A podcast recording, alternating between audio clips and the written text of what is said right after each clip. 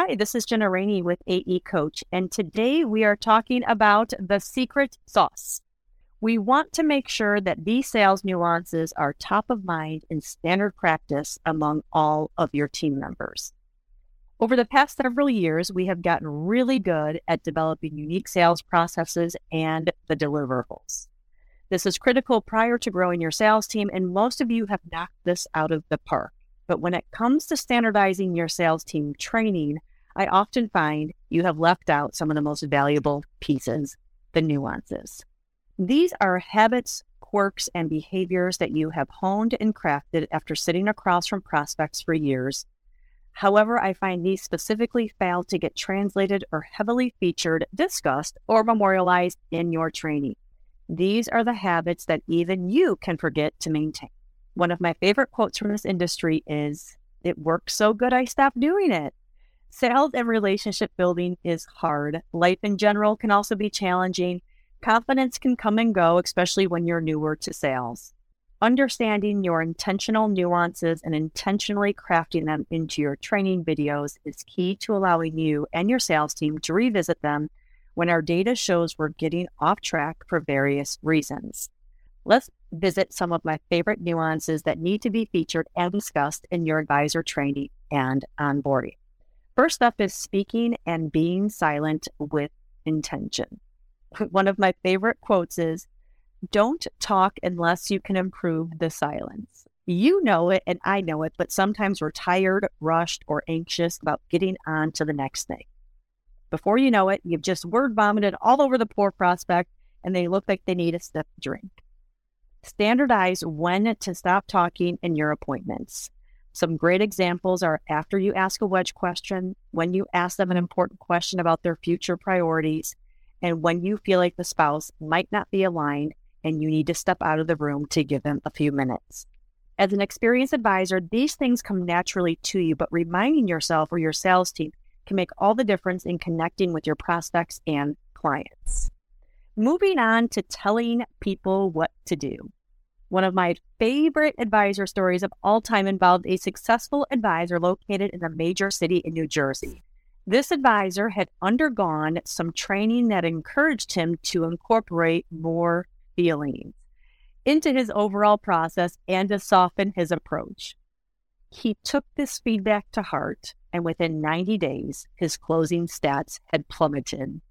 When we investigated what had changed, we were able to identify that training. In his marketplace with his personality, it just didn't work. In fact, I think we could probably all agree that our top producers are providing leadership, direction, and guidance when making recommendations and eliminating too many options in their second and third appointments.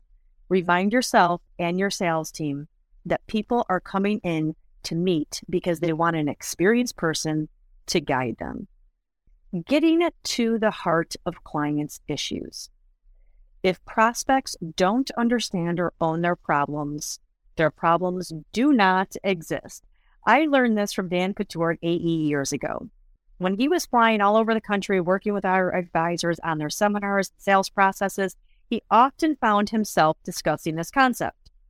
As financial advisors, you see the same problems day in and day out as they relate to people in planning for retirement if you glaze over their concerns or problems or don't give them time to digest the issues, your ability to help them diminishes greatly. Ensure that you and your sales team are crystal clear on recapping the prospect's goals and priorities from the first visit in their own words when you're opening that second visit, and that there is ample time to discuss the shortcomings of their current plan when assessed against their retirement goals. You may even want to consider incorporating fix or ignore language into your sales process.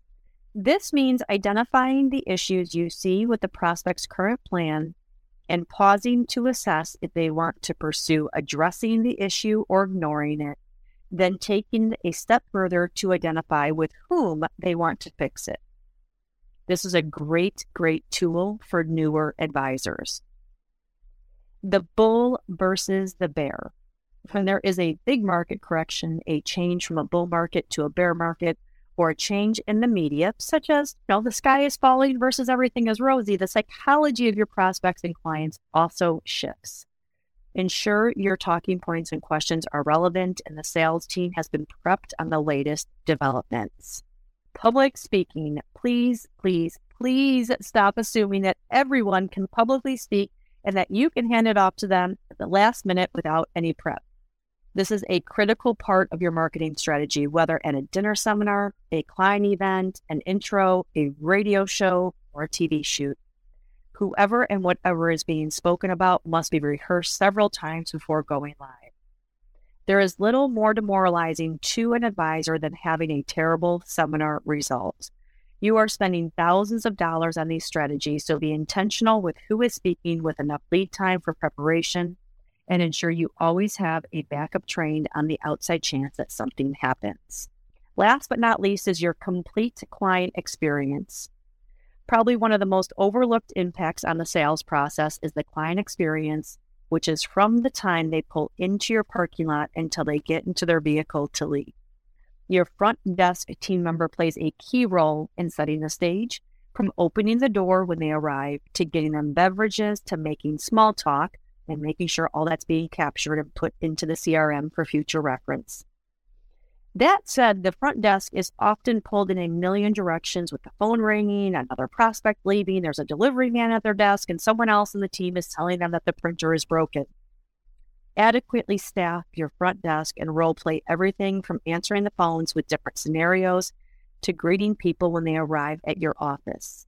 Lauren Merkel's office has a fantastic guideline available on AE's daily business resource site at resources.advisorsexcel.com.